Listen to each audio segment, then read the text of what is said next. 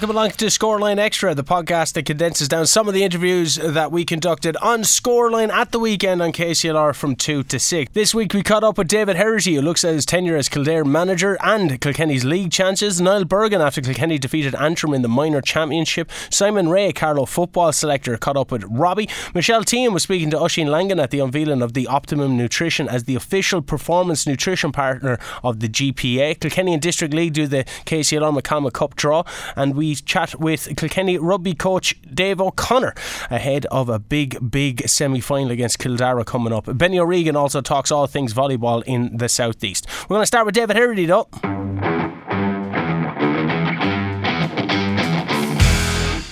Now I'm delighted to be joined by Kildare senior hurling manager and former Kilkenny All Ireland winner David Herity to look ahead to Sunday's Allianz National Hurling League Division 2A final between his side Kildare and Offaly that will take place in Portlaoise at 2pm. Of course, we'll be looking at a lot of other topics including Kilkenny. David, first of all, thanks very much for joining me today. How are you? All great, Robert. How are you keeping? Yeah, very good, very good. Great to be speaking to you. Um, Sunday, I suppose it's a monumental occasion for Kildare hurling. You must be looking forward to it. Yeah, we're looking forward to in, in a final. It's uh, it's probably not something that we would have thought of at the start of the year. The aim was to try and get to a league semi-final, um, especially the fact that we're only up in two A. This is only our second year, so it's uh, it's brilliant to be to be looking forward to another final again after the Kehoe Cup and after the Christy Ring last year. It's it's uh, I suppose what you're looking for there is consistency within the team and it's great the fact that we've had the the wins and the consistent uh, displays there throughout the league as well, and so far this year. So very happy that. Yeah, we're head, we're looking forward to that final on Sunday. I suppose it, it, the one plus about living in Kilkenny is the fact that you don't get the kind of the feel of the hype that's going around the county too much. So it's nice just to concentrate and try and treat it like just another game. And just in terms of you mentioned there the consistency, and that's something that really has caught the eye. Five games, four victories, and a draw against Offaly, seeing you top the table. I mean, every team, I suppose, and maybe you'll know this better than myself, but every team has a one off display in them. But you must be incredibly proud and satisfied with the work you've done. The fact that your team has been able to put this back to back to back, and that they've almost reached a standard that they can achieve game in, game out now. Yeah, a lot of that has. Well, I suppose that that will go down to two main things. It's it's obviously the players themselves and the drive that they have. The biggest, um, I suppose, headache for possibly any of the development management um, when they go back each year is to try and make sure that you have all the players that you want coming back and committing. And we were very grateful and lucky as well that we have such a such a, an ambitious bunch of players that they're coming back year in year out and pretty much have done for the last five years. You're always going to have a small bit of turnover, I suppose, within the panel, but consistently we've had that within our players. And then you get to see the proper growth I suppose in strength and conditioning. You get to see the lads develop from year to year tactically as well as you're able to build on things when you have the same players as well uh, and within the squad as well. So um, that's a massive help. And like I said, we, we've we managed to retain 12 out of last year's out of the 15 that started the Christy Ring final. One of the lads there, um, Shane Ryan, had picked up a cruciate injury, but hopefully he could be back now fairly soon in the next few weeks. Um, but to keep on to that amount of lads, I know a couple retired as well, is um, yeah, that's the starting point. And then obviously you have to have an excellent backroom team there as well. And I'm delighted to say that we do. Like the 16 members of that backroom team then that are constantly trying to improve the panel uh, week in week out. Uh, we've added to them over the years as well. I think we started off with about a backroom team of maybe six, seven, maybe um, five years ago, and now that's up to sixteen. So it, it's, I suppose it shows the support that we have from the county board as well that they're they're willing to back us as well, um, and that just means that the lads are catered for in every different aspect as well. That um, we do get that level of consistency as well. In all those two things um, build into it. And I spoke to you last year, and, and you, you, mentioned those two things the fact that maybe you had the selection of the best hurlers that Kildare has to offer, and you aligned that with the strength and conditioning programme that you put in place, and they're kind of two key things that need to happen if Kildare hurling was to move forward. How happy are you with the fact that obviously I, I, presume it hasn't happened seamlessly, but it seems to have just worked absolute wonders. And, and as I say, it's the consistency levels that really catch the eye more than anything else. Yeah, the big thing I, I think myself with Kildare is the, is the work that's been done at underage level. Like there the other night, you would have seen the the minors had a, a very comfortable victory over Carlow as well.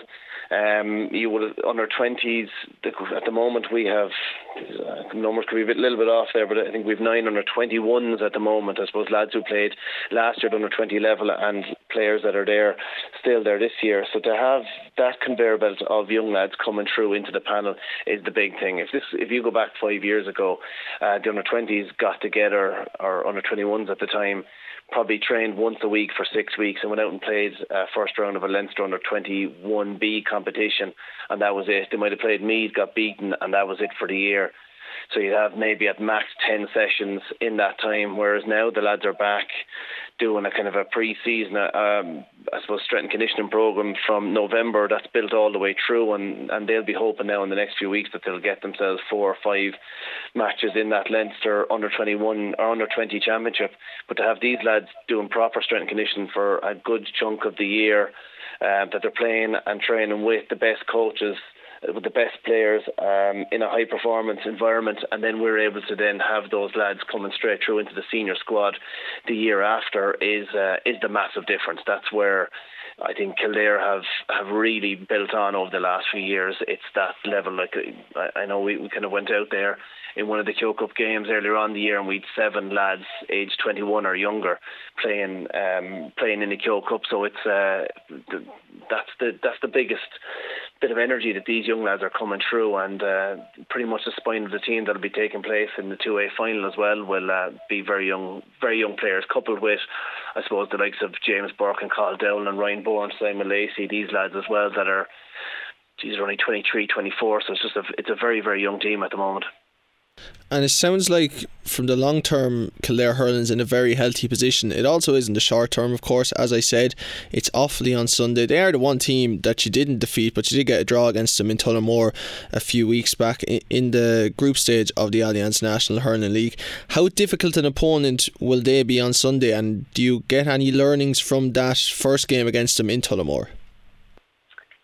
You would, yeah. You, and again, we you know we would have seen them against Kerry there in the semi final. They're a very strong physical team. I suppose they're a very direct team. Um, they're a team that punish you time and time again. Like Savon Cal on frees there, he's he's he's, he's working off something like about 30 out of 31 frees there. He's he's from inside his own 65 in the in the league so far. He's just deadly accurate and he punishes you at every single opportunity. They were very impressive in the way that they shut down Kerry, Kerry's running game there in that second half there the last day, and I, I thought they used the bench extremely well as well. Um, brought on some fresh legs um, that got them over the line. Kerry seemed to be very dominant in that first half they, I suppose, they missed a lot of opportunities. But um, Offaly are a team that that stay with you all the way. We were up by six points in that uh, in that last group game as well, and they managed to knock o- knock over two one in, in the space of about ten minutes, and we had to kind of cling on then and get that draw then with the last puck of the game. So it's going to be a very strong physical battle. It's going to be a very testing one. The fact that Offaly will be out again, uh, uh, I think it's the fourth weekend in a row heading into three Joe McDonagh games as well. So it's it's testing any of this this league and championship. The format of it is very challenging for any of the teams that are out there at the moment, but especially Joe McDonagh, at least with the, the kind of the Lee McCarthy and the length those are playing football as well. They have little breaks in between, but we're pretty much flat to the mat now for the for the next few weeks again. We're out Sunday and then three weekends straight away then afterwards again. Yeah, I was going to come on to it, but I suppose you've brought it up. I mean, you're playing in an a league final on Sunday, and this really has amazed me when I seen it. And then six days later, it's the first round of the Joe McDonagh Cup against Carlow and Netwatch Cullen Park. Is that a point of frustration? How do you look at that? Because it must be very strange to, to see a fixture list so compact.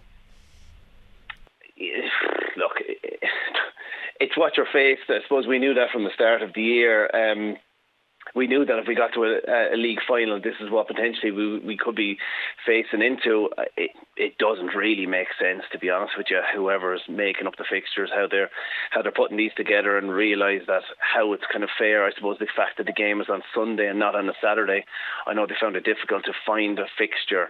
Um, everywhere else was kind of booked up for the Saturday, but it's I suppose it's what you plan for. We um, that's why you have the panel that you have in case you do pick up any injuries. Thankfully, we're again, I go back to the backroom team. We're blessed to have the backroom team that we have, that injuries is not something that we've had any difficulty with so far this year. The lads, um, we've had a couple of couple of them alright, but um, as far as you know, our, our our squad hasn't been decimated by it. You just try and make sure that you stay on top of things, the train and load, everything. You just have to be extra careful, I suppose, in the way that you're approaching each of the games, you're approaching each of the players themselves, and make sure that you're not kind of flogging them, that you're trying to keep them as fresh as possible in the gym and on the pitch as well.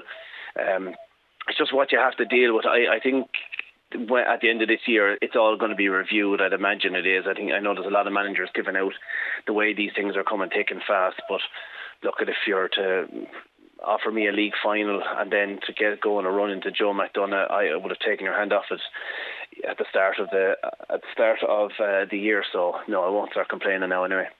Yeah, I'm sure you won't. But just a game then on Sunday, David. I mean, what would a victory mean for your your own side, for yourself as a manager, I suppose?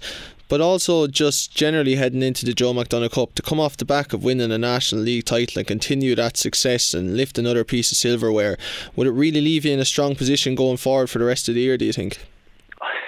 I actually don't think it's going to make a massive bit of a difference, to be honest. Um, as in, it, I don't think you have a time after Sunday to re. Uh, you'd love if you had two or three weeks off there where you could lads could go and properly celebrate it and uh, just enjoy the fact that, that the league is over, like we you'd normally would have had, just say five years ago in Leinster Championship or ten years ago, where you'd finish up the league, you mightn't have championship then for about until about seven weeks and get a proper run in.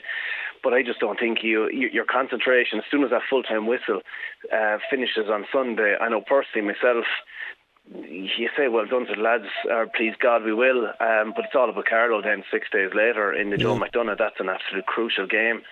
Uh, Carlow are, are flying it and have been in the last few rounds of the of the league as well. And unfortunately for possibly a, a couple of. Uh, I suppose red cards, they easily could have been in a league semi final or league final themselves as well. So we know how good Carlow are we um, obviously the management team know our team extremely well there with uh, Tom Mullally there being over the Naas lads.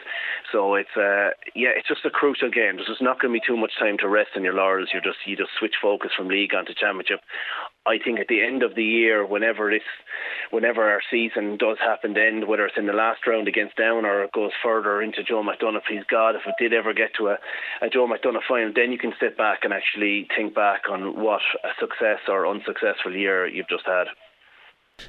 What amazes me is you, you won the Chris Cup last year. You've returned to the Joe McDonagh Cup, and from an outsider's point of view, I know probably you're not going to steer into this too much, but you seem like you're in a really healthy position to, as you say, contend maybe or even try and get to a Joe McDonagh Cup final. Are you even a small bit surprised at the speed of the progress because I knew by speaking to you last year, I knew there was going to be serious strides made in Kildare hurling. But the fact that you are in such a strong position, are you surprised that it's happened this quick? Uh, honestly, I there's a lot of people kind of talking about Kildare hurling at the moment, but I, I, I don't know if people realise just how competitive this Joe McDonagh campaign is going to be for for everyone. Um, I think any of the teams that are there are just as likely to get to a final as get relegated that's my own thoughts. And I think I think the way Joe McDonagh is, um, if you look back at the league, you know, Offaly got over down. They're down at two lads sent off, and he barely got over them by three points. You look at down, only lost out to Kerry by a point. Kerry lost to De- Offaly by a point. Uh, Carlow hammered down. Uh, you look to down barely, you know, drew with Derry. I know Derry are, are are in the Christy Ring and so on, but it's just so bloody competitive. The whole group. I just think it's going to be an absolute bruiser. Like I kind of was even saying it there to the rest of the management team. It, it's similar enough to the Munster Championship. At least in the Leinster Championship, there's a few games that teams can probably take a rest uh, with, but it's every single week I don't I don't think you can easily call any of the fixtures that are going to take place. Kildare are doing well at the moment, but I think this season is going to be defined with the fact how we get on in this uh, Joe McDonagh. No one's going to be if we we the league is the league and so on. But to, to be honest with you, I, I do think that for us, the Joe McDonagh is is absolutely key to the whole season. We need to retain our Joe McDonagh status and stay up there and be competing there and try and build from there. But it's just going to be so. Uh, it's, it's going to be such a challenging seven weeks after Sunday. um, we have to just get everything right to make sure that that we do keep onto that, and then start building. Then again, retain us so that these under 20s that are coming through, they are playing at that standard. That these minors there said they had the great victory there during the week. That they're playing at that standard. So. Uh, come whatever time it is, four o'clock on Sunday evening. To be honest with you, full focus is just going to be on that and not on anything that has been achieved over the last 12 months because if we do not retain our, our Joe McDonagh status, it's, um, yeah, it, it, you know, or whoever, whatever team, uh, it, it's going to be seen as a poor year, so we have to we have to focus in on that. And you are, of course, in the league final, as you said, this Sunday. Then one week later, your own native county, of course, that you had huge success with as a player, Kilkenny, you're in the league final. I'd just be interested to get your opinion on Derek Lyng's start as Kilkenny manager. What have you made of it so far? I mean, you could argue it couldn't have gone much better making the league final, but what's your kind of assessment of it to date? Yeah, look, he's uh, he's had a exactly he's in a league final there at the moment. The fact that he's played most of that season without the Ballyhale lads, the fact that he still has them coming back, he's used up a lot of players in the league. Um, physically, they look in in incredible shape there. Um, I would have obviously just I've popped into the the Cork game, the Dublin game, and just how much further developed physically they are than even the teams that I suppose I would have been lucky enough to play on there. I, I just think it's chalk and cheese uh, where their strength and conditioning has gone to. I thought they completely bullied Cork out of it last Sunday. I thought tactically they completely destroyed Dublin as well. So they, he seems to have built a nice squad there as well. There's a lot of competition for places um, because again, it's very difficult to even know who's going to be playing on the Kilkenny team at the moment. I suppose that's the only small thing that that you slightly worry about. That they, do they have or do they know where their best their best 15 or their best players? But then again, he's going to see that by playing against Limerick. The great thing about playing Limerick in a, in a final is that you're going to know exactly where you're at. They're going to go out to win the competition as they always try and do with any of them. So he'll know exactly where he's at Sunday week. Then um, where Kilkenny are at he'll probably have a, a better idea where his 15 are and his probably his 26 are. Um, and then he has kind of easy enough rounds then in the, I'm nearly sure he's the opening two rounds of the Leinster Championship are, are uh, to Antrim and Westmeath. He has a nice bit of extra time there to build on things where some of the other teams, obviously Galway, Wexford and so on, and Dublin are pretty much hitting off themselves very quickly there where they, they're, they, they're pretty much right into championship. Kilkenny have that extra little bit of time there that they should be winning. I suppose they should be winning those opening two rounds quite comfortably. So he still has a bit of time then to kind of ease the likes of obviously Eoin Cody or TJ or uh, Adrian Mullen and so on back into the team. And just with regards to the league final specifically, as you mentioned, maybe in your own situation, six days later the championship begins in the form of the Joe McDonagh Cup, and you'll have to prioritise that and just look ahead to it, irrespective of the result on Sunday. Limerick, I mean, they're obviously very comfortable in their own position, going for four All Irons in a row. You would imagine maybe it wouldn't be a huge dent if they weren't to win the league title. But if you feel for Kilkenny moving forward, it's a real opportunity to lay down a marker, and I don't think they lack maybe belief in terms of defeating Limerick in championship, but to have that real belief and something tangible to hold on to to say that we actually can go on and get the better of Limerick if we were to meet them later in the championship. Yeah, I, I do think that anyone that does beat Limerick, especially in a nat- especially from here on out, whatever about the first round. I know Cork came back in the first round of the league and bet them, but no, if, you're to, it would give massive confidence uh, to go along um, and beat Limerick because everyone is talking about them at the moment. Everyone's talking about everyone else is playing for second place behind them. To beat them in a national title in a game where you know they're going all out to win and they take it as seriously as they do, it would be a massive boost to them. Um, yeah, without a doubt. Now, obviously, bringing that into a Leinster Championship as well, even for Derek Lyng and his management team as well, the, the the confidence that you'd get. There's obviously so much talk of the fact that they are a new management team and Brian Cody and so on. You want, as a manager, to get a medal or to get a trophy as early as possible, regardless of what kind of rubbish managers might come out with and saying that we're trying to do this or that. Everyone wants to bloody win a trophy early enough to kind of ease the bit of uh, anxiousness that are there. Even the likes of Pat Ryan there winning the the the Munster pre-season trophy as well. It was the first one that Cork, or Cork had won in a while, and he'd mentioned that himself. You want to just try and it builds confidence within the group when you kind of have medals there in the back pocket. And again, for Kilkenny heading into a Leinster campaign with a league medal after beating Limerick, especially, uh, that would be an absolute massive boost. And you're right, heading into an All Ireland if they play them again. Again, Kilkenny are probably one of the last teams that actually played them or beat them uh, in a competitive game back in that 2018 final. So uh, to go along and beat them in a league final. Um, yeah, it would just show that there's that small bit of a hoodoo there that Kilkenny have over Limerick, especially after last uh, September's final being so competitive as well. And just generally with the All Ireland Championship, there was a feeling, I suppose, at the end of last year, despite the fact Limerick did deservedly win the All Ireland, that against Clare in the Munster final, then Galway in the semi final, and then Kilkenny, that maybe the gap between Limerick and the chasing pack was closing considerably.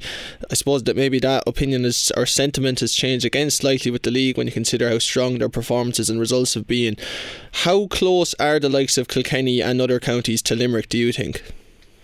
Honestly, I think this year will define it. I, I don't think anyone can really make any sort of a judgment this early in the league because if you look at all the injuries maybe Tipperary have had, Cork don't know they're starting 15, Kilkenny certainly don't know their, their strongest 15 there at the moment. Galway would have tried out new players uh, as well. I think when you get into about round two or three of the Munster Championship, you'll soon find out uh, when you see the scorelines and the results where exactly Limerick are at to every everyone else. Um, I always think then as well, like at the moment, I do think that they are they have probably have the best conditioned team there. They obviously have the with anything else you to have the same manager, have the same coach, um, and uh, within a group that obviously brings um, familiarity you look at the likes of Davy Fitzes at Waterford and Pat Ryan, Liam Cahill, they're all changing up their management teams as well. So that obviously takes a while for the players to get used to the managers and the managers getting used to the players. So that's where I think, obviously, um, Limerick have that extra bit of an advantage on any of these teams. I think you won't know until, as I said, basically around round three whereabouts the, these teams are at. I think the league final will tell you as well. Considering Kilkenny beat Cork so comfortably, um, obviously the you know they did our they got over like the Waterford there in in the league as well. If Kilkenny went out and possibly pipped Limerick in a league final, I think it would give great heart to everyone else within the county or within the country. And just briefly, David, because you've been very generous with your time and I'm conscious of that, just to get your opinion on a lot of the talk by people outside of the game at the moment about the style of play that's being implemented with modern day intercounty hurling teams. There seems to be a lot of negatives about the way the game is going. Would you dispute that? How, how do you see that? Do you think that's a lot of almost you know backward thinking talk or you know the, the sharp play and things like that do you think it's just a natural evolution of the game or do you agree with what people are saying that maybe it's not as easy on the eye I haven't heard too much negative talk at all, Robert. I, just maybe I go into my own cocoon up there, and I, I just I don't watch a massive amount of uh, Division One hurling. I, I go to the I go to Kilkenny games because the young lads there. My my wife wants to head to the games with the two young lads. Um, but as far as the game changes the whole time, the physicality changes. You know, again, we had this even this discussion there the other day in the staff room of when's it going to change back to kind of the young slight hurler or small hurler being able to play every day. Everyone seems now nearly to be six foot, um, bar obviously Mikey Butler, who kind of changed, turned that in his head there last year and won the Player of the Year and an All or sorry, Young Player of the Year and an All Star.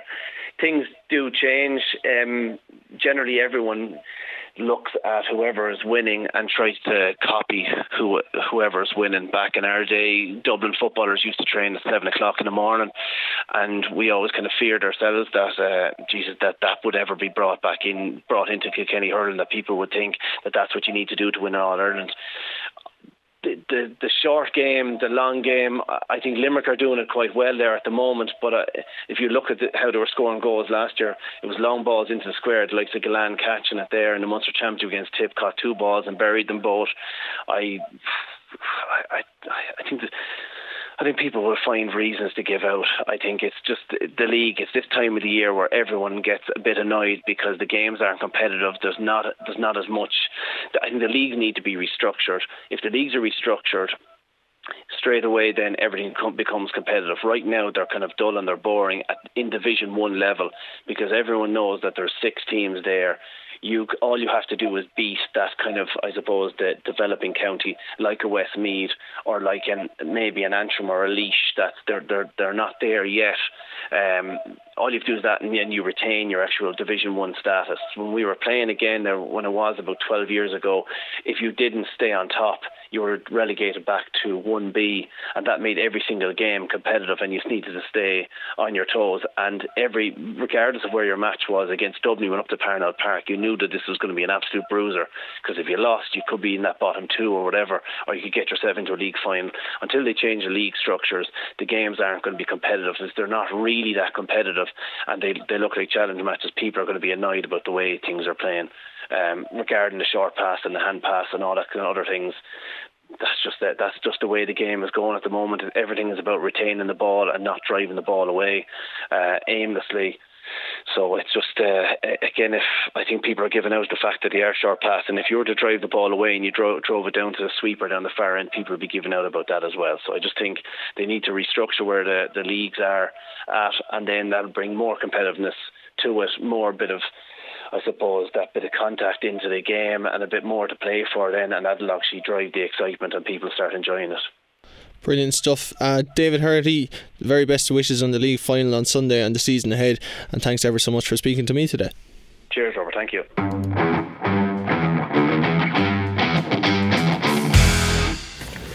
Now, Niall Bergin, manager of the Kilkenny Minor tier here in Abbottstown.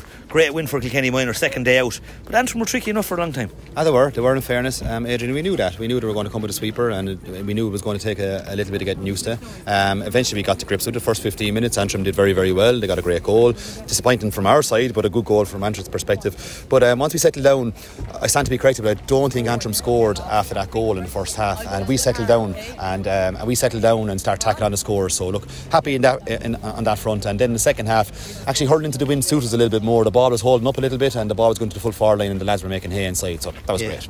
They were well drilled, as you said. You knew they played with a sweeper. But to be fair to you, you pushed Micheál Ahern up, and that brought you into the game the last 10 minutes in the first half. We did. We were kind of giving him an outlet for the puck outs, and we just said, let's, let's, let's just push up and see what happens um, in terms of will they go along and how we do the long ball. And we dealt very well with the long ball. Yeah. half back line was strong under the ball, and we got into the breaks and uh, started to get we started to win, win back the momentum in many ways, and uh, took it from there. In fairness, so look, um, very happy, and looking happy to get a wide spread of scorers as well. Yeah, Kilkenny teams all over the years will be always traditionally big and strong, and we're all well able to hurl there's serious mobility in this team.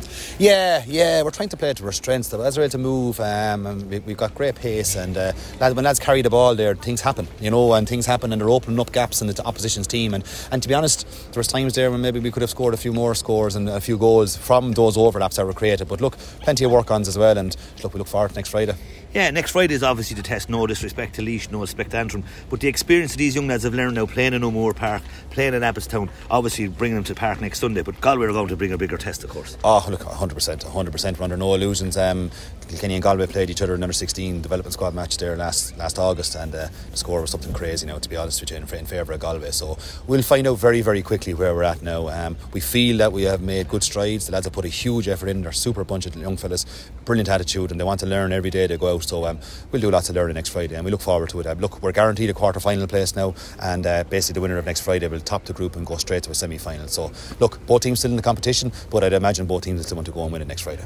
You mentioned uh, the spread of scores. Great spread of club, you know, at minor level, young lads. Great spread of players from all the different clubs, and not necessarily the big clubs, as we all know. So they're great experience for those young lads. Oh, massive, massive, Adrian, massive. Yeah, look, we, we started out and uh, we had trials the whole lot, went to schools matches, and um, it gave us a great opportunity. It's very different year this year in comparison to last year.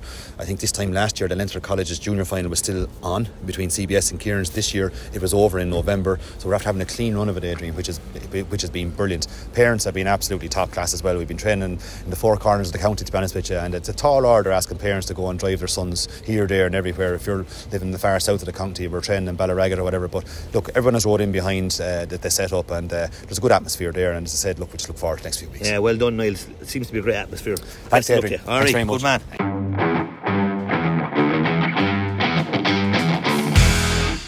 Now I'm joined by former Éire Óg and Carlow corner forward and current Carlow senior football selector Simon Rea to look back on the league campaign that's been for the Carlow senior footballers and look forward to the Leinster Championship opener against Wicklow next month. Simon, thanks for chatting to me today. How are you? Good, Robbie. Not not too bad at all. And yourself? Yeah, all good. Um, Simon, just to look back on the league campaign, I suppose first of all, maybe not the one that you wanted in terms of results, but how do you and the management team reflect on it now that it's gone? Um, yeah, look, I finished finished it disappointingly last weekend, I suppose. Um, but it's probably a little bit of frustration, if we're, if we're being honest, uh, in terms of say what we were looking to get out as a team and as a management, um, because most of the games we were we were well in them. Do you know what I'm saying? You take but right back to the Wicklow performance at the start of the start of the league as well, and, and that, that Dr. Cullen Saturday evening. It was a right game, great crowd in there, and finishing in a draw, which probably a game we could have won. Played most of the game with 14 men in the second half, and. Uh, got a great draw, would give us good momentum going down to Waterford the following week, and we, we had a decent performance to get a win over it. And then that Laois game is the one probably that knocked the stuffing of us because uh, we were in a great position after 50, 55 minutes in the game, Robbie. We, I think we were could have been four up, and uh, that was a hammer blow, losing Connor Crowley early in the game as well, you know, and we just didn't see that game out. Uh, and I think they're a little bit of experience told on the day. Um, and we just didn't uh, use our smarts enough or didn't take our chances as well that we had created. And uh, that was disappointing, I suppose, um, because I think getting a result in that game would have given the boys a great lift, you know, and uh, it uh, it was just so disappointing not to get across the line in that game. Um, and I think it kind of carried over because we lost a couple of lads to suspension, then with the injuries as well, and obviously, you know, you're you're not replacing like with like. There's lads under the on the the county panel as well, developing as well. And uh, when you lose a Connor Crowley and a Shane Bowie to suspension and a Niall Hickey to an injury or a Kieran Moran, uh, it's challenging, you know. But um, we we were competitive in all the games. Every single game we've had in, we were very competitive. Bar the second half of the Leitrim game, where as a team we would be very disappointed. Um, with the way that went and the discipline in the second half. And uh, it's something we, we spoke about as a team and we rectified the following week on a tricky fixture in London, you know. Um, but uh, yeah, I would say the, for for most part the league has been a little bit frustrating because I think we've been right in games. As I said, that Laois game we were we were we were on top. Uh, the Sligo game, even 50 minutes gone in that game, there's only two or three points in the game. And last weekend in Wexford, where we were think a point behind after 55 minutes, and uh, they got gotten a black card, and uh, we didn't manage to see the game out, you know, and conceded a goal in injury time. So a little bit frustrating, but good signs as well, uh, Robbie. You know, a lot of positive play um, within the games. Uh, l- things to work on, which we've identified as, as, as a team and as a management team as well, and. Uh, we're working on those ahead of uh, you know Wicklow and Sunday week now. And and what are those things, if you don't mind me asking, Simon? I'm sure you don't want to delve into them too much, but is there anything that you've specifically seen that you think needs to improve if you're to turn really promising performances? Because I've been at a number of your games too, and they have been great performances, as you say, into equally good results. Yeah, I suppose. Look, I think when you're looking in at it, I said I think most of the games, Robbie, we've been creating chances within the games, and uh, it's probably just a little lack of efficiency, say up front, um, and or not being clinical enough, you know, and. Uh, you, you need to keep the scoreboard ticking over in these games. Uh, you know, when you have that period of dominance, you need to be getting the most of it that you can say, because the other team are always going to come at you, in, in, you know, at certain time during the game. So you need to make sure that when you've had your dominance or that period of dominance, uh, that you've taken your chances. And what I found in some of the games and, and, and going back and doing a bit of analysis and looking through them is that when we've had those appearances, we haven't really been clinical enough, like, you know, uh, whereas the teams, when they have their proper patch against us, always seem to be clinical. So we there, there are things we need to improve on. Our efficiency up front probably needs to improve. We one area we will be definitely looking to improve coming into uh, Sunday week. And Sunday week is against Wicklow, of course, the first round of the Leinster Championship. Does the fact that you mentioned that first round game in the league, of course, it came against Wicklow on Saturday evening, a great crowd under the lights at Netwatch Cullen Park. That game ended in a draw, and you were down to 14 men for the majority of the second half. Does the fact that that was your starting point leave you kind of very enthusiastic heading into this opening round provincial championship game because of the fact that presumably you would have gotten better since then, and hopefully you'll have 15 men on the pitch for the majority of the game. Yeah, I think there's loads of positives to take from the game itself. That's being honest with you. Um, and I know as a group, uh, the boys are really, really looking forward to it. Uh, I think you know historically there's been very little between Carlow and Wicklow when it comes to championship down through the years as well, Robbie. Like you know, so um, our boys won't be going there down there with any fear or anything like that, you know. And uh, Wicklow probably aren't even thinking of us at the moment. Their, their, their minds are on tomorrow evening in Croke Park to try to win a Division Four league title. So to be fair, you know, we're just focusing on ourselves and we're looking to try and and, and uh, do some of the things that uh, we've been talking about as a group, as a team, as a management team, right, and get them right on the day and get a performance out of the lads. Uh, and I think, you know, if we get that, you know, I've, I've no doubt we won't be too far away, like, you know, and uh, we're hoping, you know, all the bodies and minds are going to be fresh and right and a couple of injuries clear up. That's that's what we're looking forward to. And uh, have to say that they're an excellent group of lads to train and coach and be involved with. Um, absolutely give us everything. And uh, always looking to learn, and uh, that's the one thing about the group. As I said to you, it's, it's nearly a complete new group of players, nearly over the space of the last two years that, that that's been in there. When you think of the lads that have stepped away, you know, so uh, they're learning. They're very. Some of them are very very young. Um, and that can come that, that them inconsistencies that we spoke about there early in the conversation that can happen in games as well where you know a lot of the teams we're playing against like that Laois team a load of experience in it even the Wicklow team a lot of those guys had played up at Division 3 Robbie you know um, so we're building nicely. A good group of lads uh, as I said you loads of honesty in, in, in the lads that we have and brilliant to work with. Um, so we're looking forward to the challenge now um, ahead of us. And it, it would have been two weeks between, or 15 days, if we're to be precise, between your last league game against Wexford and then on the 9th of April, of course, you take on Wicklow, as I said, in the open round of the Leinster Championship. You mentioned that there, Wicklow are in a league final tomorrow against Sligo or Saturday evening that is. Do you feel as though you can use that to your advantage? The fact that you have just over two weeks to prepare for such a big game, whereas, as you said, Wicklow will be concentrating on this league final because it's a chance to pick up silverware. Do you think you can use that to your benefit, or would you read too much into that? How, how do you see that kind of thing? Yeah, look, it's hard to know because some some some teams will tell you they always prefer to be playing, like you know, and as a player, they'll always want to play the games. You know what I'm saying? To you? I think the schedule is so tight. Uh, you know, you, you can see in a way now, and I know there was a lot of, um, you know, dissatisfaction when they were looking to do away with the league finals last year, but you could see they're thinking behind it because everything is so tight uh, with the scheduling of the games, like, you know, and I mean, look, if Wicklow picked up a couple of injuries tomorrow evening, the turnaround of, you know, eight days, you know, they'll be looking upon it and they'll be disappointed, I suppose. That's the probably from from a player's point of view, it's so close, you know what I'm saying to you? So, look, we're happy ourselves with the two weeks lead into it. I suppose any team would want probably minimum two weeks lead into it, uh, but it's just the way the scheduling has turned out this year uh, with the league and the challenge being so close together. Um, you know, and look, it might benefit us in terms of you know tomorrow evening uh, they could pick up an injury or two when they're, they're under pressure then like you know. So um, you know it's, it's hard to know it's hard to know. If the game doesn't go well for Wicklow tomorrow evening you know psychologically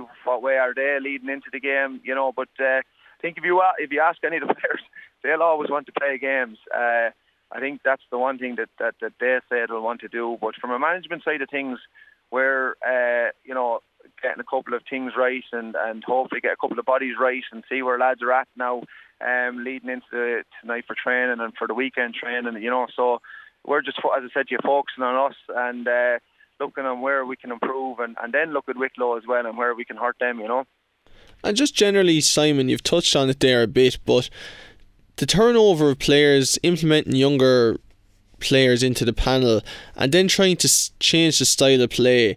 Has it been difficult? How have you kind of approached that process? Because I can imagine, you know, it's hard enough to, to be over an intercounty side at any stage, but particularly doing it during a transitional period. How have you kind of looked upon that?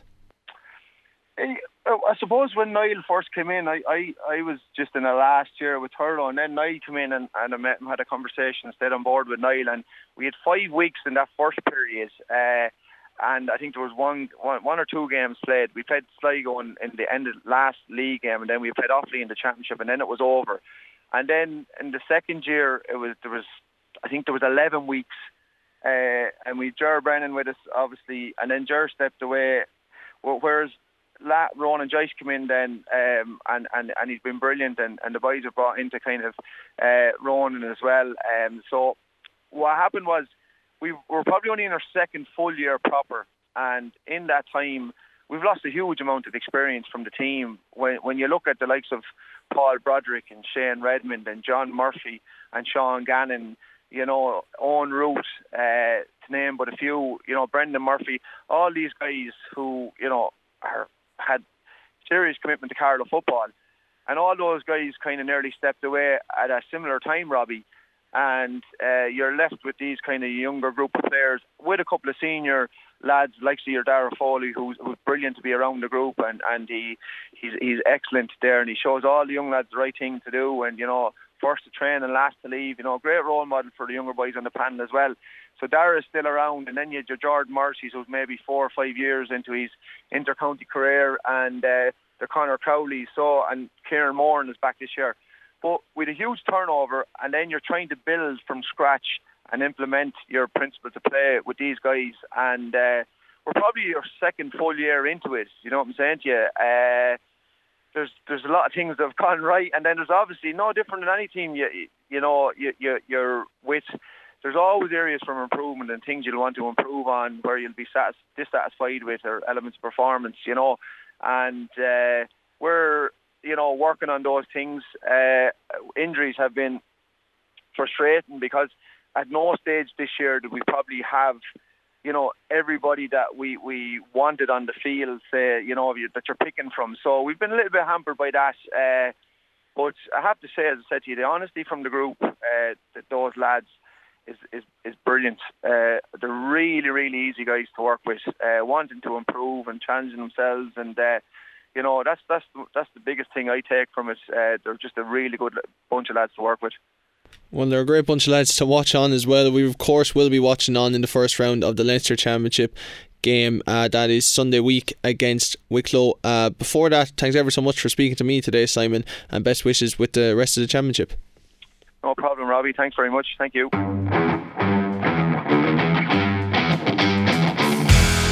Well, I'm delighted to be joined now by Kilkenny Camogie player Michelle Teehan following the announcement of Optimum Nutrition as the new official performance nutrition partner of the Gaelic Players Association. To mark the launch of the new three year partnership, Optimum Nutrition is giving GAA clubs across Ireland the opportunity to win a top prize of a state of the art gym along with a year's supply of Optimum Nutrition product worth 25,000 euro. The runner up will win a year's supply of Optimum Nutrition product for their club worth 5,000 euro to further their training and performance goals. Uh, visit optimumnutrition.com or at optimumnutrition underscore IE on Instagram for more. Michelle, how are you? Hi, Oisin. I'm good, thank you. Good, good. Um, you're in Croke Park today for the launch of Optimum Nutrition. Um, talk to me about the importance of nutrition and the role it plays in getting you to Croke Park on big game days, not just launch days? um, yeah, I think it's definitely playing a huge role nowadays. Obviously, it did before, but I think um, we're kind of it's brought to our attention a lot more now. Like when I was growing up, there never really, obviously, when you're playing, there never really would have been highlighted that the nutrition is just as equally as important as your training for your fuel and then again for after um, for your recovery. So the education on that now I think is brilliant. Um, and it does play a part in trying to get back to, to Croke Park, but I don't know is that going to be enough for me. We'll see. we are in that space between league and championship for Camogie. Before we talk about um, the championship and what's coming there, give me a review of your your league campaign. Um, yeah, so we only got out with two wins um, in our league so far. Um, it was disappointing for us. Some of our performances we were very disappointed on, but I think we have looked at it now as a way of just learning because of course we put um, as much effort in as we could at the time and we need to look at now just just what to improve on and, and we have a lot to learn. We were we were happy to come out with a, a win for our last game. So hopefully we can build on that now and just get stronger and try to compete against the great teams. There's teams flying it there so far. The Corks and Galways and Tip are really, really on form. Um, so hopefully we can, for the next six weeks now of training, just build and build and build and just try to compete with them then come championship. Is it one of those league campaigns where like you didn't win every game, which I know is the aim, but sometimes you nearly have to sacrifice the win to try out players, try things in the squad, and you take stuff from it. And Limerick did that last year uh, in the hurling. Is, are you hoping it's one of those kind of leagues? Well, hopefully, but I don't think going out. We did go out to win every game. We tried our best for for every game, and um, everybody's intentions were completely pure. We wanted to win. So in a way, it just how it worked out that on the days they just it didn't go for us. It didn't pan out the way we wanted it. But we're hoping, yeah, that it kind of gives us a kick up the butt and the, how they and to see now how we're um, going to build on it because There's, it is yeah. it is coming out of an All Ireland win. I think this is kind of nearly what we needed just to remind us and ground us again.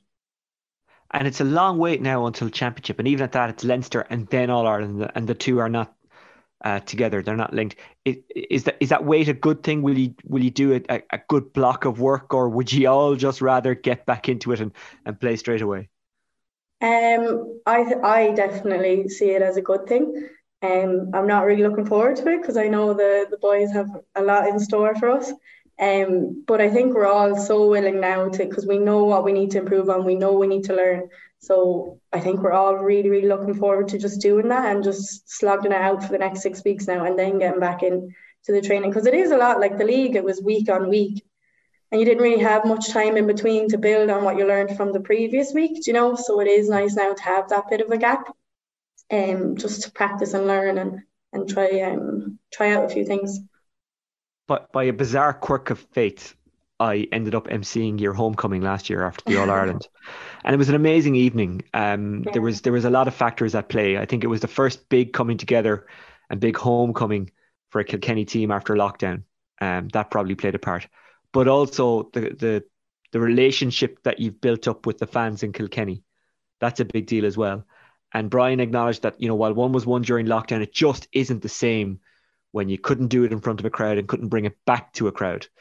How, first of all, I, I have two questions on that. The first is, what did it mean to you to see that crowd and to witness that kind of atmosphere? Because uh, like I've been to a lot of events over the years, homecomings, matches, the whole lot. That was right up there. It was a special night, and I can't quite articulate it, but but maybe you can, and maybe maybe, and obviously, I think it would mean a lot, a lot more to you than it would have to me. Yeah, I think even when you mention it, I nearly feel a bit emotional, like all the emotions come run, rushing back. And when you ask any of the girls, kind of highlights of the year, of course, the day before the All Ireland was, but we all just look back to that the homecoming. We're just like that was just breathtaking. Nearly, it was just so amazing. the The weather, the weather was great, so that helped. But I think just just seeing the support that we had, but not even the support, but the pride of everybody and all our families out there, everybody gathering together to just celebrate this win. Like it was, like you said, I can't really articulate it myself, but like even looking back and then looking beside you to all the girls, like I'd say we didn't we didn't stop smiling for all of it. It was just amazing, and having Brian's wife Alison singing at the end of it too was special as well. What does it mean to you to bring that kind of joy to the people of the county? It's probably cliche, but that's kind of everything. That's kind of why you do it. Like you play for your club, and it's it's amazing as well. Bringing success back to the club, you really feel like you're doing it for them, and then just playing for your county because it's such a bigger network of people, that actually bringing that much joy to that many people and to the whole county is just amazing. And they're people like your relations as well. Like um, um we, we went for dinner for our um for New Year's and my sister asked my parents their peak of the year and the two of them actually said that All Ireland, which I just was a bit caught caught by caught off guard by. It was like that whole year and that's something that that was so special to them as well. Like of course that was going to be my one of my peaks as well, but just hearing from them that that was huge from them too. It really just kind of reminds you why you're doing it. And when when it gets hard doing it, because all the trainings and everything, you kind of just go back to that place and be like, you're kind of doing it for more than just yourself. You want this success for for your county and for everyone that's there supporting you. And when training is hard and you you're facing a puddle doing push-ups in a dark field somewhere, does your mind's eye go to Kilkenny that day and the scenes and, and wanting to get that back? And the only way to get that back, of course, is is the hard work of and, and the slog that you have to go through. Yeah, of course, it's hard at the time when you are being ran and you're mentally struggling. It's hard to to think to that, but that is definitely something that you try to keep remembering. Um, and yeah, just the girls around you and, and who you're doing it for and what you're doing it for. So yeah, that day in Kilkenny just kind of summed all that up and brought it all together. I think that's why it was so special. Just in that one place on that day is where all of that came together. Then, so it was amazing. Yeah. Yeah, it was an amazing day, and mm. as some as an outsider. Yeah, I'm glad you thought so as well. Yeah. yeah, yeah, and and and how Brian Dowling's wife Alison hasn't had a number one. I'm not sure. What a voice! What a, just her rendition of Mooncoin. Yeah, I think it was the first yeah. time I ever joined in, and as a Waterford man, that's that's yeah. Tough. No, she's it was brilliant. It was great. Okay, Michelle Teehan of Kilkenny. Thank you very much for joining us. Of course, uh, today you're at the launch of uh, Optimum Nutrition as the new official performance nutrition partner of the Gaelic Players Association.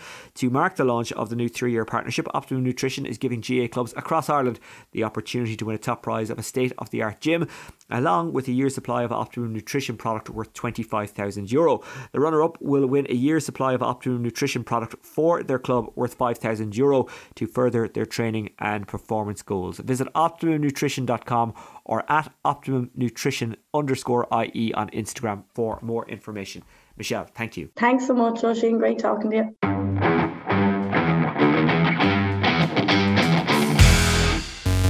Your music, your sports, every Sunday afternoon. Lahard Sunday Scoreline. KCLR. Yes, it's Sunday, and you know what that means. The second half of your sporting action kicks off right about now with myself, Shane O'Keefe. Coming up on the show, we'll be talking all things GAA and that Kilkenny minor match. We'll have post match from that with Mr. Niall Bergin. We'll also be talking rugby with Dave O'Connor from Kilkenny Rugby Club. A bit of golf thrown in there, and one of my personal favourites, a bit of soccer. Yes, it is just about time for the KCLR McCalmont Cup draw. Joining me in studio is the Kilkenny and District League's PRO, Mr. Stevie Cal, who we know very, very well over here in KCLR, and Rob Higton, the chairperson of the Kilkenny and District League, who we're getting to know more and more every time he pops into the studio. So, without further ado, this will be the KCLR McCalmont Cup draw. But first of all, gentlemen, thank you very much for joining me here. Shane, thank you. Thank you, Shane. Um, Rob, I, I, I, you know, I know you're a Callan man. and uh, it breaks my heart now having to do this draw, considering Callan knocked out my beloved Castlewarren in the in the last round. No bitterness, I can yeah. tell. it, it, makes it even sweeter, Shane. Oh. it's like watching me dad kiss me girlfriend. Yeah. Anyway, will we, will we give you the important numbers, Shane? Yes, please do. So uh, for today's draw, number one are going to be Bridge United. Number two will be Callan. Uh, three will be Clover. Four will be Dean Celtic. Five will be Evergreen 46. Six will be Fort Rangers or Freebooters, which still has to be played. Seven will be Highview. And eight will be Thomastown United A. Fort Rangers and Freebooters are actually playing in the top of the table clash right about now. Kickoff was at two o'clock in that one, so we'll keep you updated throughout the day. They didn't happen to combine those two fixtures like they did last year. It ended up going against them, I think, against Bridge United, where they combined a cup and league fixture. But this one is just going straight to the league. Maybe they learned their lessons. So, yes, the quarter final is here. Fort Rangers and Freebooters will still have to play their last 16 tie. Stevie, can you tell us how this is going to work? So, yeah, we're just going to have a simple home versus away draw, Shane. So, the first uh, name out will be the home team, second name out will be the away team until we have the four matches, and we will be doing the semi final draw after that as well. Oh, so we're, we're, we're going to we're to find out the whole route towards the, whole the route to the, the path to the final will be chosen today, Shane. Lovely. So, it's going to be split between between yourself and the chairperson, Rob Hickton. That's there. right. So we, we, we'll go. The first name out is going to be the home team and that is number one, Bridge United. Bridge so United will be the home team in the first draw for the quarter final of the KCLR McCalmont Cup, and they will be going up against. Uh, they're going up against Fort Rangers or Freebooters. Oh, so a big tie. We know that uh, Bridge United met Freebooters in the Patmar Shield final, ended up losing 3 1, so they will be looking for a bit of revenge, but you can't look past Fort Rangers, who defeated Evergreen, the defending champions, no longer defending after being knocked around and the first time asking. Okay, so the next uh, name out is number two, which is Callan United. Castlewarren Celtic, I heard you, yeah. Callan United. and they're going to be playing. They are up against uh, number eight, which is Thomastown A. Thomastown A, so a Premier Division clash between the two sides. Now, if Castlewarren did manage to get into that quarter final, that would have been a repeat of last year's semi final, where Thomastown bet us 1 0 also. You're full of permanent. I know, I know. So number five, Evergreen 46. Evergreen 46, uh, the last Evergreen hope in the McCalmont Cup after the C team and B team were knocked out in earlier rounds. Uh, we'll play number seven, Highview Athletic. Highview Athletic. So Dina Broder's doing great things out in Graiguenamanagh, and that's another big, big tie for Evergreen. Okay, so we've only two names left, and the first name out is number four, which is Dean Celtic. So Dean Celtic will be home. And they'll by proxy hopefully play Clover United. Yep. Yep. Clover United, that's right. Clover yep, we got all the numbers right anyway. We did. Just the names are a little bit wrong for you, Shane. Yeah, yeah heartbreaking to, to, be, to be. So again, we, we, we'll do a quick recap for you there. Bridge United are home to Fort Rangers or Freebooters. Callan United are home to Thomastown United A. Evergreen 46 will be home to Highview, and Dean Celtic will be home to Clover United. So we're going to go into the semi-final draws after the nine teams have found out their possible fate. Uh, Stevie, how's this going to work? Okay, so we have four matches that we're after uh, calling out. Shane, match one is Bridge United versus Fort Rangers or Freebooters. Match two is Callan United versus Thomastown United. Match three is Evergreen versus Highview, and match four is Dean Celtic versus Clover. Again, we have numbers one to four here to be drawn out, and it will be home versus away in that order again. So okay. without further ado, we'll start and the first number out is number one. So number one is going to be the winners of Bridge United versus Fort Rangers or Freebooters. So an L triple threat there. Yep, they will be at home too. And they are going to play match number four, which, which be is Dean Celtic or Clover United. Brilliant. Okay. I'm just typing away here now to Second get this ready. Semi-final. Well. Second semi-final. The first number out is, is, number two, so match two. The winners of Callan United versus Thomastown United A will be home to. So, match number three which is Evergreen 46 or Highview Athletic. Okay, so just a quick recap for the semi finals. The winners of match one, which is Bridge versus Fort or Freebooters, will be home to the winners of match four, which is Dean Celtic or Clover. In our second semi final, the winners of match two, which is Callan or Thomastown United A, they will be home to the winners of match three, which is Evergreen 46 or Highview Athletic. So the semi-finals last year was played out in Derdimus. Will these be playing actually on home ground? Do you do we know that yet? We're, we're, we're, hoping so, Shane. Yeah, we're hoping so. And just for dates, while we're talking about it, we're hoping that the weekend of the April 16th will see that Freebooters versus Fort Rangers match. Yeah. Once we have that and we know the winners of that, we'll be hoping to play off um, those games two weeks after that. Then uh, to have all of our uh, quarterfinals, and then we will have our semi-final two weeks, hopefully again after that, all going well. So you're looking at uh, mid-April for the Freebooters Fort Rangers match. Obviously, Freebooters still in Leinster competition now That's after right. that tremendous win over Trim Celtic last week. Thomastown also still in Leinster competition, so they're the two teams that are left in that. Are you finding it difficult in terms of a fixture point of view because of the, so many teams were participating in outside competitions? Yeah, I think there's been a little bit of a fixture pile up, and I think Miller has his hands full, but he's doing a great job at the moment. He's trying to clear everything, and especially at schoolboys and schoolgirls level, you'll you'll see a lot of matches are being played off midweek now as well. We have the, the late evenings, Rob, don't we? Yeah, yeah. I mean, look, we're just trying to finish off the leagues. Hopefully, get a few cup competitions in then for all all the schoolboys groups as well. Uh, but look, weather weather is playing a, a, huge part, Shane, as as you know yourself. With yeah, we've seen the St Kieran's and Good Counsel game get called off on Friday. That was meant to go ahead at half ten in Thomastown just due to wet weather conditions and can play havoc. But the good thing is that the likes of Evergreen have fantastic facilities out there with all weather pitches. We know freebooters are constantly improving. Highview Athletic, Thomastown have their their choice of pitches as well. So you know, w- with the new cup competition that is happening as well with the Shawnee O'Connor Cup, there's so many fixtures for clubs to still look forward to, regardless of if you're not in it uh, at, at the business end of the league. That's right, Shane. Even in my own club, Stonyford, at the weekend, we've unfortunately had matches called off there as well. At the weekend, we've had to even play a few away matches because of uh, you know uh, too much pressure on one pitch and the weather and stuff. So it is playing havoc at the Are moment. Are Stonyford out playing in Kilmaganny now?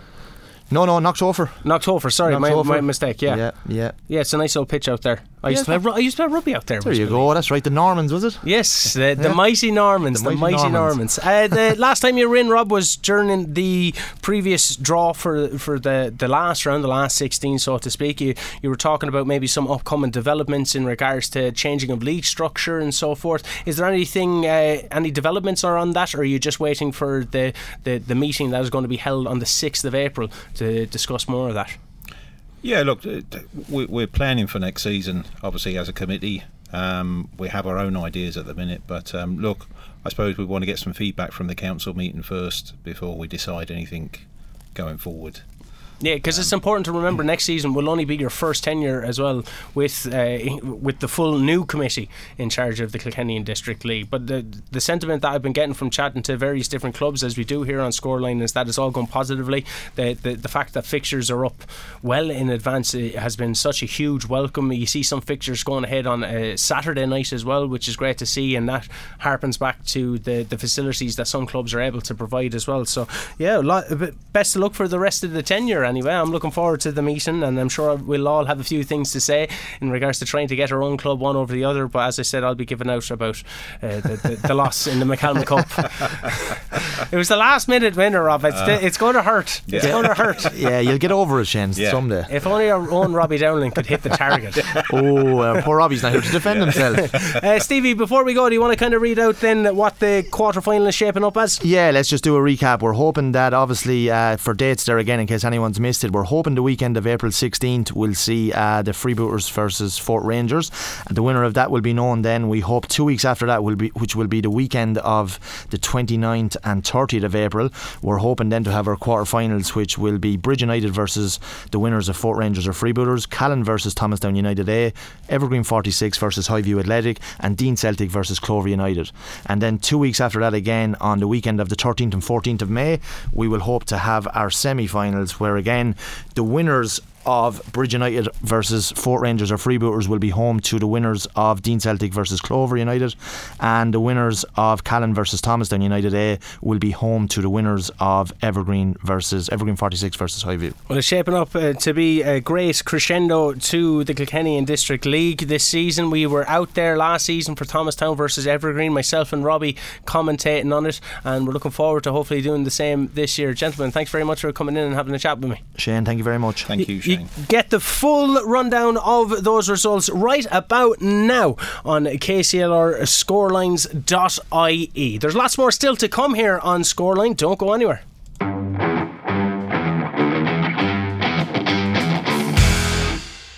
Welcome back to Scoreline. It is myself, uh, Shane O'Keefe, with you until six o'clock. Now, I'm delighted to be joined on the line by Dave O'Connor from Kilkenny Rugby Club. We talked to Johnny Tobin from Tullow side of things and about everything that's going on out there. It's only right we talk about everything that's happening out in Kilkenny Rugby Club, and they have a big, big match to look forward to next week. They're going up against Kildare as they look to defend their Towns Cup trophy. Dave, first of all, thanks very much for taking the time to talk to me today. No worries, Shane. I hope all is well. Uh, it certainly is. Big semi final now in the Towns Cup and all as well in KCLR World because we're definitely going to have someone from the local contingent making the final. On one side, you have Carlow going up against Tullow, and then on the other, defending champions Kilkenny going up against Kildare. How are you prepared for it? Good, yeah, and and I go. I guess it's it's credit to the southeast. The strength of the southeast is is really um, shown with the, these semi-finals. Um, great to see Carlow and Tullow on the other side, and we had a we had a tough quarter final against Gorey, so they could have easily been in the semi final too. But um, but yeah, look, everyone's looking forward to to um, Easter Sunday. It's going to be a very physical one. They they pose a different threat to what we're used to, but um, but yeah, looking forward to it. It's it, it's not every year that you you get the chance to defend such a, a hotly contested trophy and going back to back, but it's something that Kilkenny Rugby Club have been accustomed to before, if I'm correct. Yeah, uh, 2001, 2002, uh, they did the double, um, and it's funny. Um, like this year, I, I think I think the win against Gorey I think we wouldn't have got that win 12 months ago. Um, it just felt like a team that were used to being in that situation. They were a little bit more comfortable than they usually would. But um, but funny enough, looking at the squad this year, there's there's actually not a huge amount of players who uh, played the Towns Cup final the year before. So there's there's a huge turnover. Um, I think we got in 20 to 22 new players um, this year, um, mostly homegrown lads that just gave up rugby for a few years. So to see the difference in the two squads, it's it's incredible, really. But um, but yeah, look, everyone's everyone's really buzzing for the weekend. Um, yeah, really exciting times. Um, and you just see the club really comes together from youths coaches and minis coaches coming up to you, wishing you all the best. Like it's something that you don't really have during the league season, so it's a it's a funny one, really. Yeah, I was going to ask you the difference between cup and within uh, league. Uh, I, am someone that's uh, involved in local soccer quite a bit, and there's always the magic of the cup that's associated with, say, soccer. Um, so what what what are you finding the differ- difference between the two? Are, is it just that players become a bit more available towards the latter end of the season, especially as the starts progressing a bit more, and there's a chance of a bit of silverware? Um, it's that's a, it's a tough question. I, I scratch my head about that one the whole time. I think with the league, um, it's so congested. It's um, like there's a lot of Dublin teams in that league that have big budgets, big squads, and I think we probably don't have the depth. Uh, well, we definitely don't have the depth to to um, to challenge for honours in, in Division One A. Like we had a, a pretty tricky year um, with relegation this year, good few injuries, uh, and look, we we've had a bit of luck when it comes to the cup. I think all those injuries have just miraculously uh, healed um, in time for the cup. but yeah, the league it's it's a it's a 10x kind of thing. You know, you you do need three, four, five good players in every position in the cup, it's knockout rugby. Um, you could be drawn, you could be drawn against a team in Division Two A, Two B, Two C, um, or you could be drawn against a team in Division One A. And I guess it's a different mental attitude as well. You know that it could be your last day out. Um, so yeah, it, that's a very tough question to, to answer really, but and it's something I'm trying to trying to figure out for the last couple of years in, in coaching. But um, it, it definitely comes down to player depth and then um, a bit of luck with, with lads uh, coming back from injury at the right time. And and you had a bit of luck last year when you when it came to staving off relegation. Obviously, you were promoted with the Division One B title, much like Tullow this year in 2018. And you know it's a great run there, and you can tell how much that you still want to contest it within it, um, despite any of the issues that you may be focusing on, because you know there was a lot of good lo- losing bonus points as well amassed over the season. I think you might have finished joint top with four throughout the whole season. So you can tell that the, the, the will to win is always there, albeit some of the issues that you may have in regards to player injuries, which were fairly applicable last season also. So it's just it seems to be unfortunate that you're going down, but when we were talking to James Blanchfield, he kind of looked at it as a way to reset and get ready to go again. Yeah, I, I definitely think it is a, a, rebuilding year anyway, or a rebuilding couple of years anyway.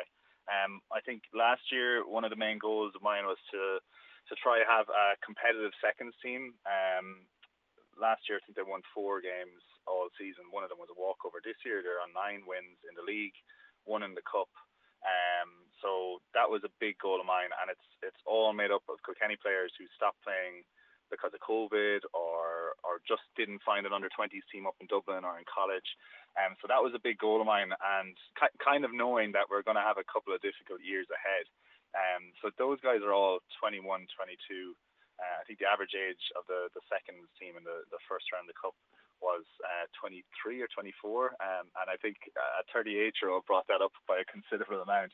but um, but yeah, look, it's it's it's about building depth um, and and just having a team there that can play for four or five years. Whereas I think the last couple of years we we have some old heads who who've been dragging along lads, uh, old heads who who were relying on a bit too much and if if a 38 year old is having an injury and we're sometimes struggling to fill his boots, you know there's a little bit of a problem. But but uh, I don't think it's all uh, doom and gloom. Like we, we definitely have a good young squad building there, and I, I think over the next two three years you're going to see a lot of those young guys um, get get plenty of caps at, at first level. And especially then with another Towns Cup in your back pocket, it can only go towards driving recruitment and bringing people down to the southeast. Because uh, I I seen your posts up throughout. You had lads coming from Spain, if I believe so, and, and lads kind of joining from all different parts of the country and world. Yeah, yeah. Well, look, we have to worry about the semi-finals first. Um, but uh, yeah, look, I obviously delighted to, to win the Towns Cup last year. Um, but I, I, it's funny, like almost almost immediately after the whistle, in my head, I was thinking, how do we win a second one? You know, um, but yeah, no, we did we did have people contacting us wanting to get a bit of experience abroad, uh, and that's a big reason why we had why we have a good competitive seconds team as well, because guys reached out and realised, oh, hold on now, Kilkenny have a very competitive team. Um, so some of that first squad from last year's Towns Cup are now playing seconds, and some of the second squad are playing first. So there's there is that uh, competitiveness there. Um, but yeah, look, look, I'm fully focused on Kildare this weekend. As I said, they're they're really posing a, a different threat to what we're used to at Division One A.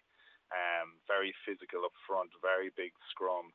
Um, so so yeah, it'll be a, it'll be a different challenge for sure. So like, do you already have your own tactics and game plan set out in your head for this game, or is it more so that we just play what Kilkenny rugby is all about? Yeah, I, like for the week just gone, we've been focusing on ourselves. Um, really, yeah, working out um how we can improve as a team. Looking back in our last few games and, and seeing where teams could uh, potentially upset or disrupt us. Um, this week we'll do, our next week we'll do some video footage, video analysis. Um, but my main thing as a coach is just really focus on ourselves. Um, if we play to our ability, if we clean up those little errors that we've been making over the last few weeks, um, th- then I don't see why we can't get over Kildare. But they they do have a very physical set piece. Um, something that we struggle with from time to time. I, I don't think that's a secret to anyone. Um, so yeah, we we we'll have to come up with some sort of master plan to to um, to manage that one anyway.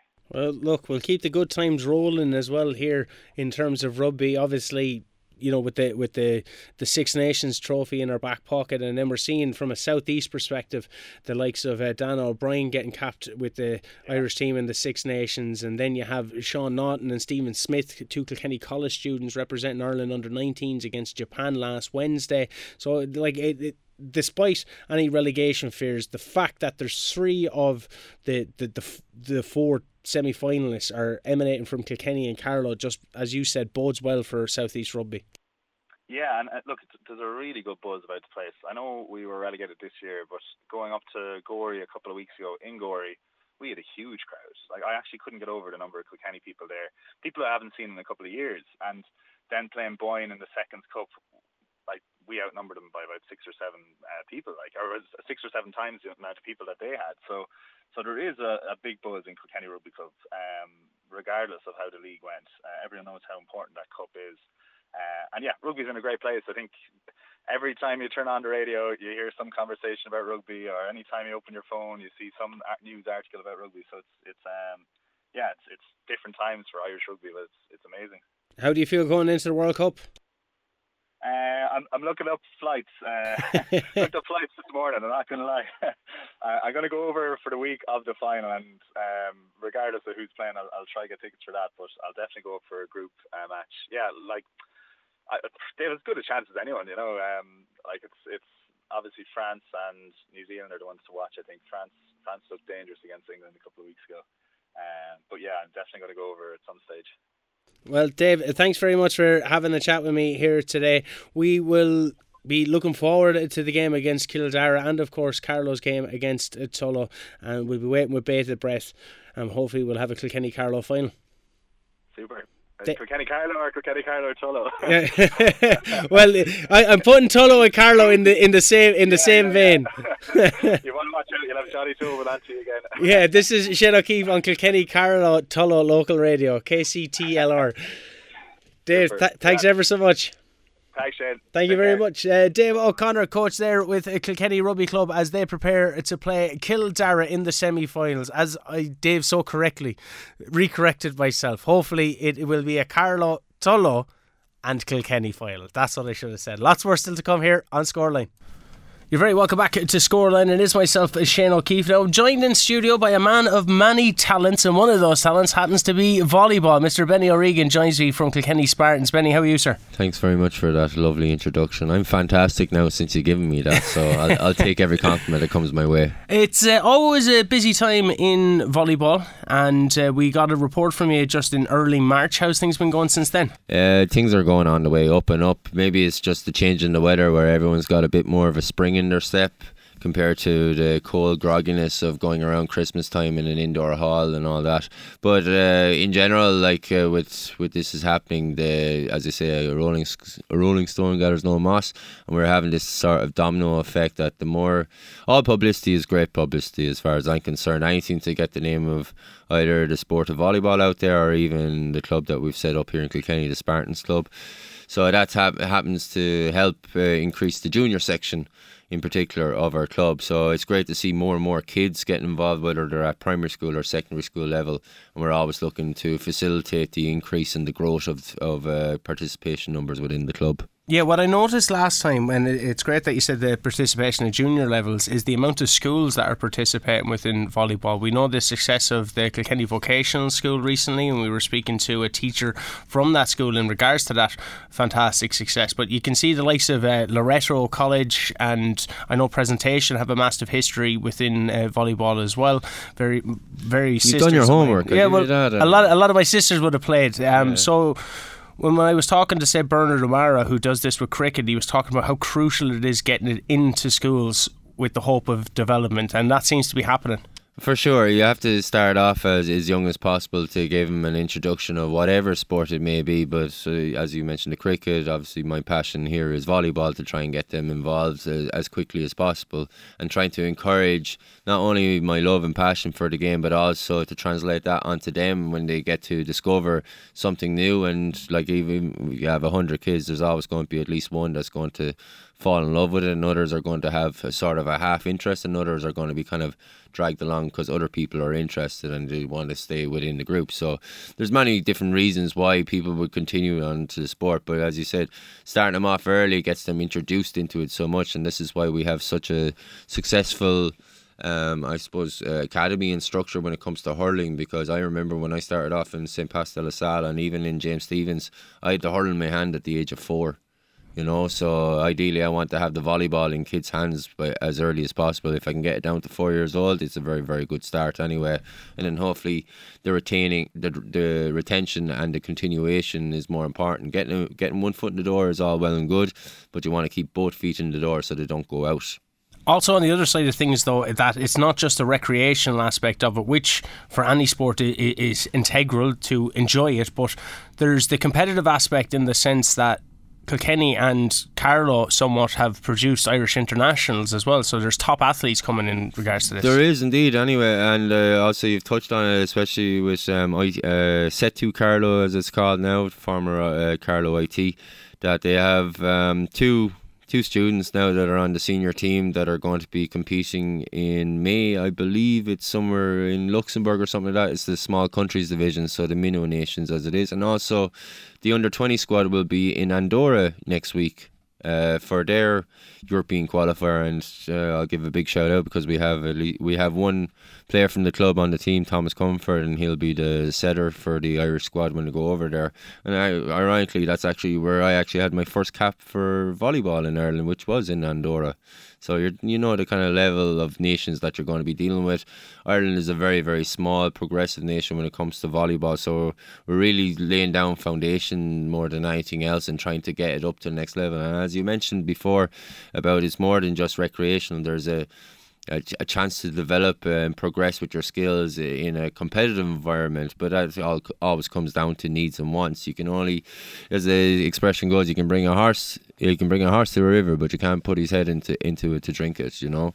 So ideally, you just want to create as much opportunity as possible. Outline there's a social aspect and there's a competitive aspect. You can do both, or you can do one or the other and we and then it's up to you how much how much you want it. Usually, bottom line of any foundation of being a good player is to have the commitment and also a spot on attitude, and then the skills can take care of itself. Then whatever leadership or coach that you may have in your sport. Well, we're talking at elite levels with uh, the Irish internationals, and congratulations to those representing Ireland from the locality. It's great. We've seen Dannah O'Brien getting selected for the Irish w- women's team in the Six Nations recently. She's from Tullow. So we've seen Will Smallbone, who has Kilkenny connections, playing for Irish soccer team. So it's always something to champion. But when you come maybe back down a few levels and we're talking about the recreational side of things, how is the numbers going on on, on that? Are are you noticing an increase since the effects of the pandemic have somewhat worn oh, out? 100%. Like it, it didn't necessarily have to come. I think the pandemic was just more of a trigger for, especially for a lot of parents to try and you know time time is very valuable. It's the most precious commodity that we all have as human beings.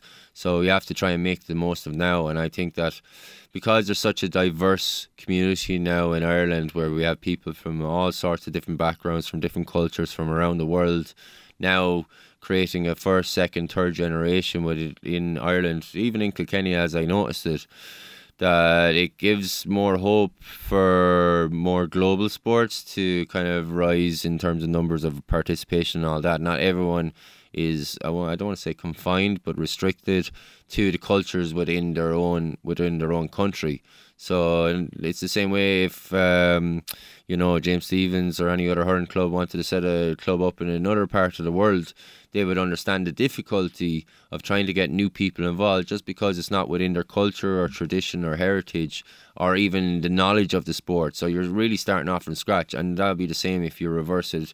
In my case, where not every Irish person knew about volleyball, they probably played it once or twice in PE on an annual basis, but other than that, it was kind of forgotten about unless the school got more involved. And as you said, like there's a different aspect of just playing recreational, which is like turn up for your PE class and just play with your friends within your class, or to get to the next level. And as you outlined, that um, the vocational school and the presentation, and then a few other schools actually in Carlow as well that are involved, St Leo's and Tyndall College, and they will be competing in the schools championships that's organised by Volleyball Ireland at different levels, whether it's under 14, under 16, or under 18.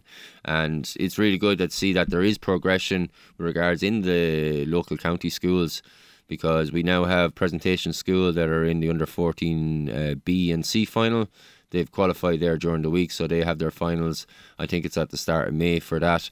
Then also, as you mentioned, with vocational school winning the C senior championships, both in boys and girls, and Loreto starting off their program as well. Because now that we've branched out beyond the watershed, especially when they were under construction there at Christmas, we needed another hall, and thankfully we created a good relation now with Loreto School, uh, with the caretaker, and now that we're starting a little bit more talking with the teachers and showing them the value that the sport can bring to especially girls that don't want to play a physical contact sport that but still want to be in a team orientated sport. That volleyball uh, for me it matched my my personality because I I don't not everyone likes being on their own and want to carry their own can but at the same time I don't want to get hurt. So like marrying those two together was just perfect for me to to take on volleyball, and I think it has helped with going into school level as well. That there's more exposure with the sport, that uh, there's there's more recognition that there is a volleyball club in Kilkenny and in Carlow. If people want to join it or inquire more about the information within the club, and overall, it, it does very well for the name of volleyball. That it's not just as the reputation would go, just like something that you do in PE once a year. It's something that you could do anytime you want, whether it's on your own, in school, or in the club. That there's now more possibilities and opportunities to not only play volleyball, but up to you to excel at volley- volleyball and develop to the best person that you can be. And just mentioning the club because you've you've said it a lot within that that conversation there. How have the Spartans been doing this season? Uh, starting off, like we started off with two adult, uh, two women's teams and two men's teams. Now, predominantly, my men's team is my boys' team, but I'm throwing them into the lines then as early as possible so they can be exposed to what is the kind of top class level of volleyball within this country uh, at senior level. But I'm there to kind of help them along the way, nurture them along the way, and trying to get their focus on not on the results but on the performance more than anything else because if these kids are playing at their own age group, they're going to be winning out uh, hands down because they're getting a higher level of training with a higher level of experienced players playing against experienced teams like the best of the best. And being able to not be shocked any uh, like the initial shock obviously is going to be you know, intimidating or anything like that. But the more you do something, the less intimidating becomes, and the more you embrace the challenge rather than succumb to the pressure. So trying to teach that psychologically is what I've been trying to do all season. We, we we're we're competitive, but uh, we're playing above our league. We like we're in the Premier Division for men, But as I said, most, the average age of my team is roughly around 16, bar just me, the odd 40 year old, trying to nurture them along the way. Our women's teams have, have kind of mixed seasons, you know, they've been up and down but trying to get teams out on court and just to be able to fulfill fixtures has always been the biggest challenge, especially when it comes to away matches, you know, especially if it's not in the comfort of you just have to fall out of your house and into the watershed and there you go, you got your home game. Sometimes we have to go to Galway or go to Cork and Dublin. That's what will really tell about the commitment. So it's sometimes not everyone buys into the whole spirit because everyone's going in from their own point of view. But over time, if it's you know learned or it's it's constructed within the environment, you get to humble yourself and get to understand from an objective point of view that there's more than just the me. There's the we, and it's all it should be always about the we. Think yourself, but always think of others without leaving anyone else out. So having those four teams in the league has been a very good start because we only had one women's team that was set up three years ago, and then I set up the men's team in the la- the season before, which when we were still in COVID. So now that we're kind of like back to normality, quote unquote, that we're in the full season, it's good to see that we have the numbers, but now we have to see if we're able to develop these players and re- and more importantly retain these players to believe in what we're doing within the club that there is a pathway of development to progress with that will not only lead to better performance individually and and also on the team, but also into uh, selection into uh, squads, whether it's for Ireland or uh, getting picked up by a professional team abroad. So getting the, getting that foundation correct was probably the most important this season to be able to establish it, knowing what we stand for. You know, everything I do is always geared around youth as far as I know as I as I'm concerned. Mol an óige is tiocfaidh sí, praise the youth and they will come. Because if you don't praise the youth, they're just going to easily go away and they might end up taking a different route and anything like that. So sport is a great outlet for anyone to let off steam or forget about other problems that they may have in school or at home or at work or whatever, that they leave their problems at the door everyone everyone's treated the same. You know, leave it at the door. We're only here to help each other and progress and do well within the in the subject matter. So in our subject matter, it's volleyball as it is. So yeah. Well, Benny, it's fascinating getting to hear you talk about it because you can hear the passion that rings through when when you do speak about it. I'd love to pick up the next time that you're in on the professional side of the game. I'd like to consider myself almost a connoisseur of sports in in some regards. So to hear about the professional side of the game would be would be enthralling to myself. Same way that I discovered about the Europe European professional basketball mm-hmm. circuit and everything. Yeah, yeah. It's so many different things and avenues that are going on outside of, say, the big three sports that mm. we're traditionally used to within here in Ireland. But for now, thank you very much for coming in. Keep us updated on everything with the Kilkenny Spartans in the future. But don't forget, now we also have cup finals on this weekend as well. So if anyone wants to come down to the watershed, we have the best teams in Ireland that are going to be down fighting it out for the cup championship. So we have the cup and shield final for both men and women. Women's final will be on Saturday at three o'clock, and the men's final will be on Sunday at four thirty, with two games preceding that as well. Brilliant, Benny. Thank you very much, sir. Thank you, Shane. Lots more still to come here on Scoreline. Don't go anywhere.